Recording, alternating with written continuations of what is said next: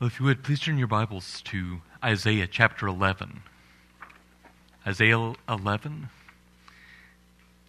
I can't remember if I told you or not, Daniel, when I talked to our lead pastor about coming over here. He said, if that is a way we can serve, the way we at Grace Chapel are grateful to get to do that. It is a joy to be with you. I always look forward to being here. As we're coming into this word, here in Isaiah 11. We'll be picking up right at the start of the chapter. Remember, trouble and fear are nothing new, are they? Sometimes, honestly, this time of year magnifies trouble and fear. Sometimes the light and the festivities and the insistence on, oh, we're being joyful now, reminds us not everything looks quite the same way. It's not all merry and bright.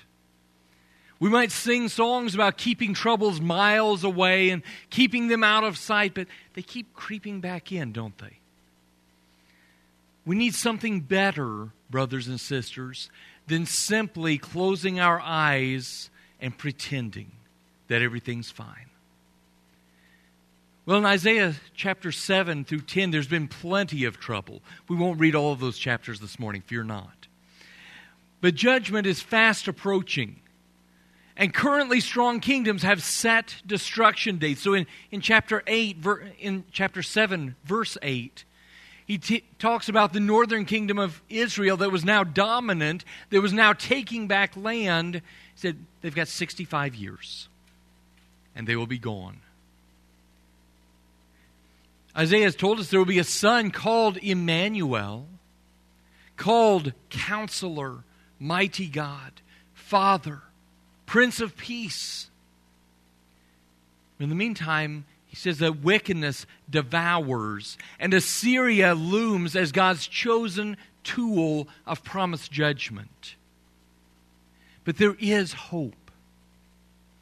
So in chapter 10, starting verse 20, the Lord promises that the surviving remnant, and it will be a remnant, there will be many who don't make it, but the surviving remnant will learn not to count on their unfaithful neighbors, but instead on the Lord God of hosts. And he says that this Lord will gather the remnant and destroy the destroyers. And then here in chapter 11, the Lord brings Judah ultimate hope. A hope that they look ahead to, and a hope that we have seen in Christ's fullness. The Lord announces that one from David's line will come to rescue his people, bringing righteousness and peace and ensuring that not a single one of his people will be lost. The Holy Spirit says, starting in verse 1 There shall come forth a rod from the stem of Jesse, and a branch shall grow out of his roots. The Spirit of the Lord shall rest upon him the spirit of wisdom and understanding, the spirit of counsel and might, the spirit of knowledge and of the fear of the Lord. His delight is in the fear of the Lord, and he shall not judge by the sight of his eyes, nor decide by the hearing of his ears. But with righteousness he shall judge the poor, and decide with equity for the meek of the earth. He shall strike the earth with the rod of his mouth and with the breath of his lips he shall slay the wicked. Righteousness shall be the belt of his loins, and faithfulness the belt of his waist. Let's pray together. Father, this morning, would you show us your Christ? Would you lift him up for all to see? Would you, by your Spirit, testify with our hearts, announce to our hearts that this Jesus is indeed worthy of all of our praise and adoration and love and trust. Would you do that for us this morning? We ask it in Christ's name. Amen. So, here in these verses, we see Jesus as the rod of Jesse who brings righteousness and peace. He says there in verse 1 that David won't stay cut off. So, he, he pictures a tree that is cut down. So, King Ahaz and later King Manasseh, are too vile to overlook as they are burning their own children. as they sacrifice their children for the sake of their future, imagining that they are pleasing fake gods. As they set up idols to worship in the temple that Solomon had dedicated to Yahweh, the one and only God. He announces, he has announced, that this tree will come to the ground. Only a stump is left uh, there in verse 1 when it talks about a stem of Jesse. It's a stump. And when Assyria and Babylon lead Israel and Judah into captivity, when King Zedekiah is dragged out of Jerusalem and they murder his sons in front of him moments before they blind him and lead him off in chains. So that the last thing that he sees is the end of the line. Excuse me. It looks like that promise to David that we read this morning has failed. Remember, the Lord had spoken through Nathan the prophet back in 2 Samuel 7, announcing that rather than David building him a temple, a house, he says, No, no. This Lord is going to build your house, David. He's going to give you a line, a dynasty that will not end. That's what we heard this morning in Psalm 89, isn't it? As Ethan the Ezrahite begins to sing of the sure mercies and the faithfulness of the Lord to David. If we had kept reading uh, verses 19, go and turn there for just a moment. We, we won't read the whole psalm. But there in Psalm 89, as we keep reading verse 19 down to verse 37, is step by step, rich, odd detail of how the Lord had been had promised to keep and to preserve David and his descendants no matter what happened. Even if those descendants fall into sin, this Lord says, I will not abandon my promises. He says in verse 27, I will make him my firstborn, the highest of the kings of the earth. My mercy I will keep for him forever, and my covenant shall stand firm with him. Then in verse 30, he says, If his sons forsake my law and do not keep do not walk in my judgments, if they break my statutes and do not keep my commandments, then I will punish their transgression with the rod and their iniquity with stripes. Nevertheless, my loving kindness I will not utterly take from him, nor allow my faithfulness to fail. He says in verse 37 Once I have sworn by my holiness, I will not lie to David. His seed shall endure forever, and his throne is the sun before me. He shall be established forever like the moon, even like the faithful witness in the sky. Ethan looks and says, Isn't it astonishing that this Lord has promised David all of this in a way that no other king, no other person had been given this kind of, we might say, blank check in kindness. but Psalm 89 is written in the wake of the judgment that Isaiah 7 through 10 promises. Ethan is sitting in the rubble of what's left of Jerusalem. Listen to his anguish starting there in verse 38. But you have cast off and abhorred. You have been furious with your anointed. You have renounced the covenant of your servant. You have profaned his crown by casting it to the ground. You've broken down all his hedges. You have brought his strongholds to ruin. All who pass by the way plunder him. He's a reproach to his neighbors. You have exalted the right hand of his adversaries. You've made all his enemies rejoice. You've also turned back the edge of his sword and have not sustained him in battle. You have made his glory cease and cast his throne down to the ground. The days of his youth you have shortened. You have covered him with shame. And, brothers and sisters, there are a lot of Psalms that have that tone of why I don't understand. And many of those Psalms then resolve themselves of, wait, I see now. Or, Lord, you've answered. This psalm doesn't. psalm 89, except for verse 52, is added later as a section of Psalms comes to a close. But this psalm ends with how long? They've reproached the footsteps of your anointed. Ethan is left saying, What happened to all of those promises?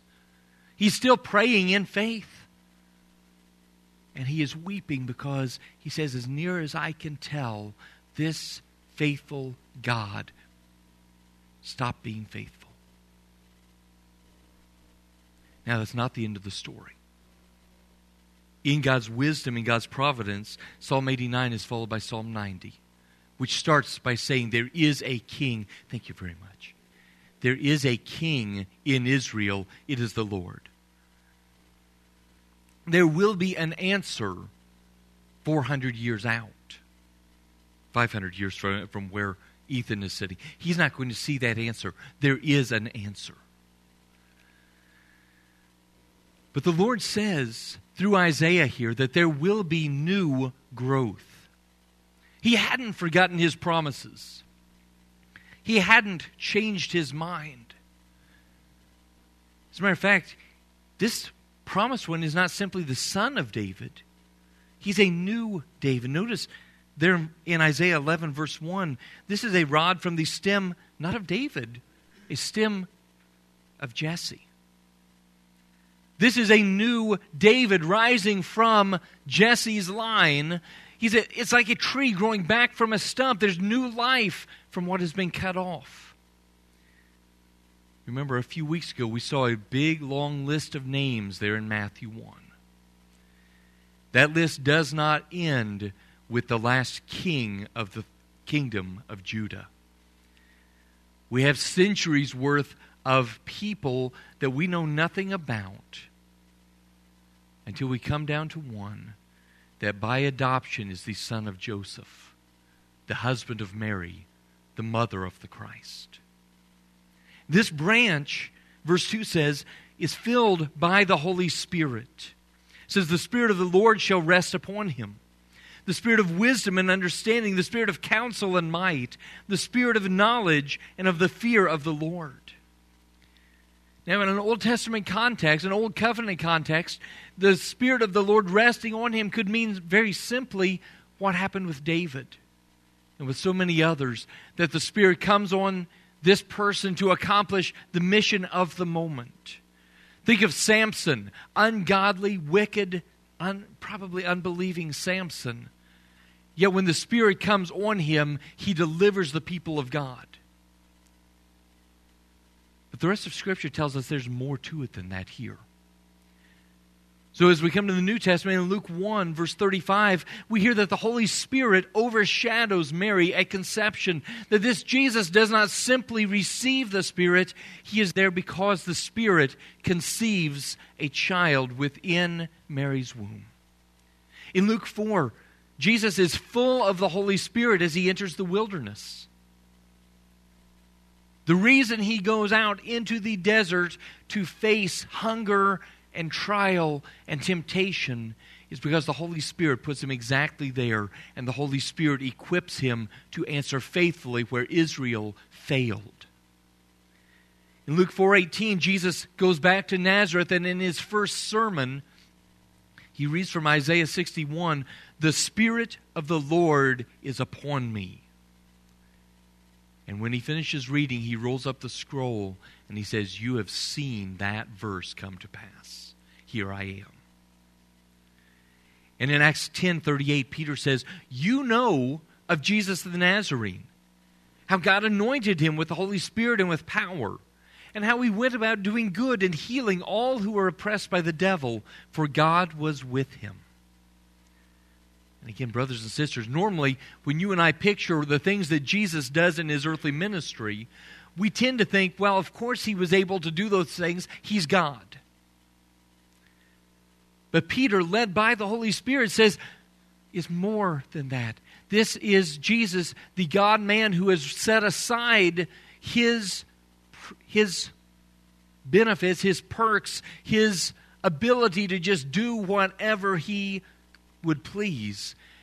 He says it is the Holy Spirit that motivates him and is the Spirit that enables him to work mighty works that show that this man is telling the truth, that God agrees with his judgment when he says things like, I have the right to forgive sins. I have the right to determine what Sabbath keeping looks like. I have the right to decide what is most important in the mind of God. Those mighty works given by the Spirit say the Father agrees completely. So, this God man, Jesus, Isaiah says, will be filled with the spirit of wisdom and understanding. There's a reason he is the one greater than Solomon. He's indwelt by the spirit of counsel and of strength. This Jesus knows what to do, and by the Spirit is able to do everything that he should do. He is inseparable from the spirit of knowledge and the fear of the Lord. he knows the Father intimately, and he obeys his every desire. And because he is the wise, spirit filled, Lord fearing offspring of Jesse, this coming one is qualified to be the faithful king. So then verse 3 it says, His delight is in the Lord, I'm sorry, is in the fear of the Lord. And he shall not judge by the sight of his eyes, nor decide by the hearing of his ears. In other words, he won't make his decisions based on how people look, or how they act, or how they can make smooth, slick speeches. He makes his mind up on what is true and right, what lines up with his Father's view of the universe. That's what it means when it says he makes his judgment, verse 4, with righteousness. He shall judge the poor and decide with equity for the meek of the earth. When he carries out judgment, and it says that he strikes the earth, notice it's with the rod of his mouth. With the breath of his lips, he shall slay the wicked. He doesn't need any other weapon. The same living word that created by his word in Genesis 1 the same one that comes with a sharp sword from his mouth to strike the nations in Revelation 19. This king's word is law in a way that no dictator could match. What he says happens without exception. And because his every word is faithful and true, he never misuses that power. He always does it right. Notice he's dressed in righteousness there in verse 5. Alec Mo- I always mispronounce. Motyer. Alec Motyer points out that the belt pictures a readiness for action. It's, it's what Peter does in 1 Peter 1 of girding up the loins. We would say rolling up the sleeves, getting ready for work. And the work that he is ready to do is righteousness and faithfulness. That's why when Paul in Ephesians 6 talks about preparing ourselves to respond to Satan's schemes to discredit and deny the gospel. Remember, that's what spiritual warfare is. A lot, of times we, we talk about spiritual armor and it starts sounding kind of mystical as like, well, if we get just the right words and we get just the right posture and we do this and we do that and the other, then poof. It's not that. Ephesians was full of that. The city of Ephesus was dedicated to works like that. And Paul says spiritual warfare looks like putting on Christ. That's why in that passage in Ephesians 6, he refers to girding our waist with truth. That word truth is exactly what the Greek translation of this verse gives us for faithfulness. The reason you and I gird ourselves with truth is we are imitating our King. That, brothers and sisters, is how we fight Satan. Not by magic words, not by getting in the right positions, not by the right, well, you know. There are all kinds of things out there of, boy, if you, if you put this flower or this scent or whatever. No. If you want to fight this enemy that wants to discredit Christ by making a mockery of his church. Remember, Ephesians 4, 5, and 6 talks about the application of the gospel to life. And then, right on the heels of saying, and here's how you respond in all of these earthly, lifelong relationships, he says, now be aware there's an enemy that will oppose that. And the way that we deal with that is by looking to Christ and saying, That's what I want to be when I grow up. And even as our king wages war here in these few verses against injustice and ungodliness, he brings peace there in verse 6. Not by brokering a deal, but by breaking a curse. He says, The wolf also shall dwell with the lamb, the leopard shall lie down with the young goat the calf and the young lion and the fatling together, and a little child shall lead them. The cow and the bear shall graze, their young ones shall lie down together. The lion shall eat straw like the ox. The nursing child shall play by the cobra's hole, and the weaned child shall put his hand in the viper's den. They shall not hurt nor destroy in all my holy mountain. For the earth shall be full of the knowledge of the Lord as the waters cover the sea. Now, at one level, brothers and sisters, that hasn't happened yet. At one level, that waits a time when we see Christ face to face and he announces that the curse is finished in full. But this starts happening now within the church. This Christ tears down long standing barriers, walls between Jews and Gentiles between rich and poor, between cultured and uneducated, between Russians and Ukrainians, Palestinians and Israelis, Republicans and Democrats. If this gospel is true, we have more in common with our brothers and sisters on the other side of any international border you care to name than we do with non Christians who talk, speak, dress, and vote like us. And the divisions that, at least to some degree, will still lurk in the back of our minds. The ones that we grew up with. The ones that we, we've tried really hard to set aside, and yet we keep finding ourselves defaulting to, well, we can't trust so and so because, well, you know what they're like. Those remind us that the Christ whose kingdom has come still is working, making us like him, fit to be in his kingdom. It reminds us we're not home yet. But peace will reign because the Prince of Peace has crushed the serpent's head at the cross. It happens because, having been justified by faith, we have peace with God through our Lord Jesus Christ. He has taken away the most fundamental warfare that we have been in a war against our Creator. And because of that, every other warfare will cease. And so every time that you and I meet someone that we used to hate, uh, not hate, we don't hate, uh, someone we just don't get along with and it's all their fault, really. We wouldn't, we wouldn't hate anyone. But if we did, when we meet that person, and we find that the Spirit has taught us to forgive them. Better yet, when we find out, when that person walks through the back door and we find that the Spirit has brought us both to Christ and that this is now a brother or a sister. What we do is we announce to a watching world that Jesus really does bring this kind of impossible, unimaginable peace to a world at war with its maker and itself. And as this new David, sprung from the cut off stump of Jesse's family tree, rules with wisdom and power, we see that his kingdom is broader than the 12 tribes. Isaiah reveals, starting in verse 10, more briefly, that Jesus is the root of Jesse and the banner of the nations who gathers his people. And in that day there shall be a root of Jesse who shall stand as a banner to the people. For the Gentiles shall seek him, and his resting place shall be glorious.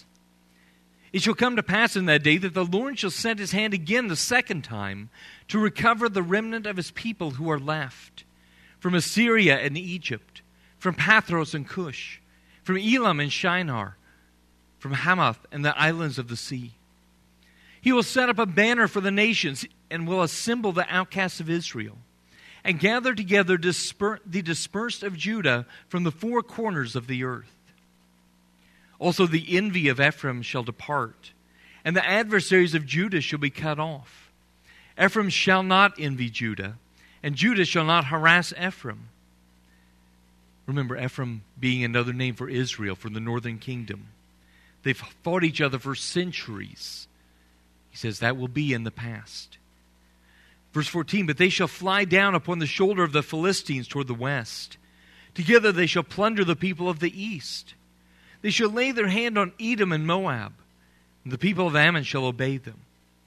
The Lord will utterly destroy the tongue of the sea of Egypt. With his mighty wind, he will shake his fist over the river and strike it in the seven streams and make men cross over dry shod. There will be a highway for the remnant of his people who will be left from Assyria, as it was for Israel on the day that he came up from the land of Egypt. Notice in verse 10 this stump of Jesse is also the root of Jesse. He's not only the descendant of David, he's also David's Lord. He's not just the son of David, he's not just the new David, he's the son of the Most High that we read about this morning in Luke 1 32, the one who had made David. And like David of old, our King Jesus not only delivers his people, but he teaches us to worship the true God well. Remember, as king, David not only swings the sword, he's also writing the Psalms. He's also the first one in line to worship and to bring sacrifice. And our King does the same for us. He teaches us, He leads us by example. This branch is a banner, He's a signal, He's a standard. People from all the nations, verse 10 says, shall seek Him, shall flock to Him. He gathers true Israel from out of every land. Then, verse 11 on down to verse 16, he talks about bringing back the survivors, the ones that are scattered south to Egypt, east into Shinar, the, the area that we would call Iraq. Beyond that, uh, into, into Elam. To the west, the islands of the sea, wherever they are, there are no lost tribes of Israel. This shepherd calls his sheep, hear his voice, and they come running. And not just the ones that can trace their family line back to Egypt and beyond.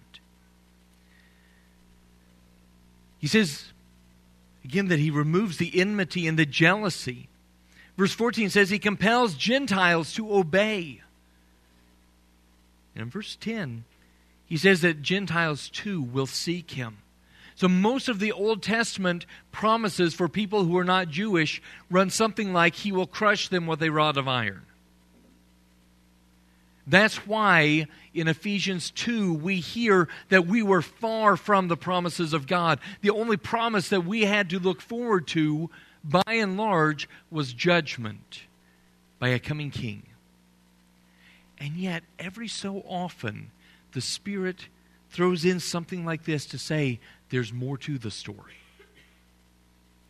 You and I, who had nothing but judgment to look forward to, are called to the same banner, to the same flag, to be a part of the same flock, John 10. Jesus says, I won't miss those sheep either. We aren't waiting for a different Messiah. We may not share Abraham's DNA, but we've been given Abraham's faith. It's what Simeon prayed in Luke 2. Lord, now you're letting your servant depart in peace according to your word. For my eyes have seen your salvation, which you have prepared before the face of all peoples, a light to bring revelation to the Gentiles and the glory of your people, Israel. So Jesus is being revealed in order to demonstrate the glory of God for both Jews and Gentiles. We're not going to have a section of Christ followers here and some other section of Christ followers here. And while that group over there has a different language, they can do their own thing. There is one church. That's why I'm thankful that we're praying for brothers and sisters this morning, some of whom speak Arabic, some of them English, some of them French, some of them Swahili, some of them the, I forget how many hundred languages in Papua New Guinea. Some of those languages have like nine people. But some of them are being brought to announce that Jesus is Lord. What does it look like to seek this root of Jesse?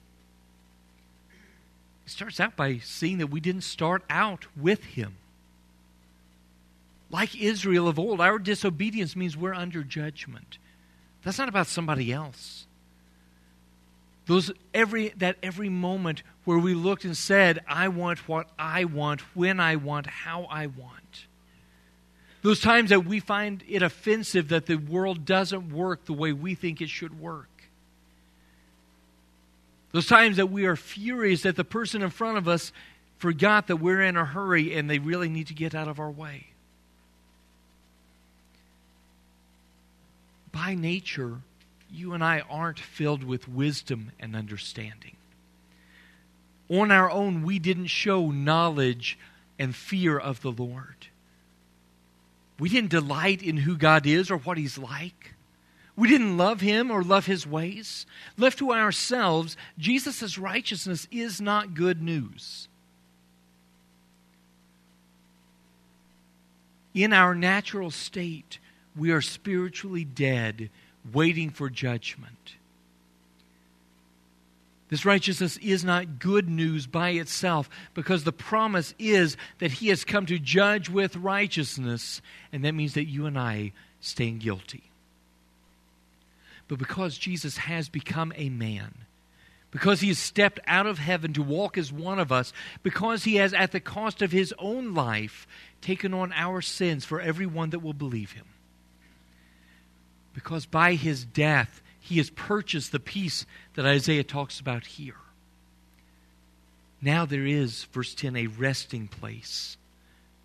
And it really is glorious.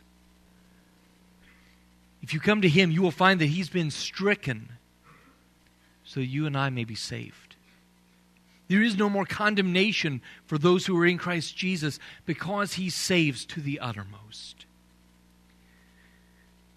Just as Yahweh struck Egypt and led Israel out with a mighty hand, He led them through the Red Sea on dry land. Isaiah says, They'll come walking back across the Euphrates River. Whatever obstacles are there are going to be cleared out of the way. This Lord gathers his people. And it is no less astonishing when he takes spiritually dead God haters, waiting for hell with a dread of death,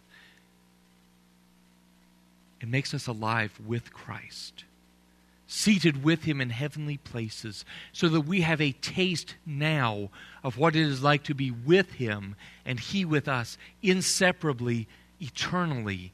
And he brings us near, teaching us to call to call him beloved, to call him our brother, to speak of a redeeming father that for the first time we love, even as we tremble in awe. And so our refrain, as, as we see this Christ, this stump and root of Jesse, is found there in chapter 12. Here's our right response. In that day you shall say, O Lord, I will praise you, though you were angry with me. Your anger is turned away, and you comfort me. Behold, God is my salvation. I will trust and not be afraid. For Yah, the Lord, is my strength and song. He also has become my salvation. Therefore, with joy you will draw water from the wells of salvation. And in that day you will say, Praise the Lord, call upon his name, declare his deeds among the peoples, make mention that his name is exalted. Sing to the Lord, for he has done excellent things. This is known in all the earth. Cry out and shout, O inhabitant of Zion. For great is the Holy One of Israel in your midst. Our hope isn't that we will be together if the fates allow. Our hope isn't that we'll have a one day vacation from our sorrows and fears. Our joy and our hope comes because the Son of David, the rod of Jesse who shepherds and protects us, has come. He has brought us a righteousness and a peace without waiting for us to earn it. And He will never, never forsake us. And so we sing this day and all the others Great is the Holy One of Israel in your midst. Let's pray together. Father, you have done great and astonishing things. If we had made up a story like this, that you would, for our sakes, send your Son to die. If we had made up a story that said that your Son, the eternal God, would become like us, so that we could become like him. It would be nothing short of blasphemy. But you have made up this story. You have told this story.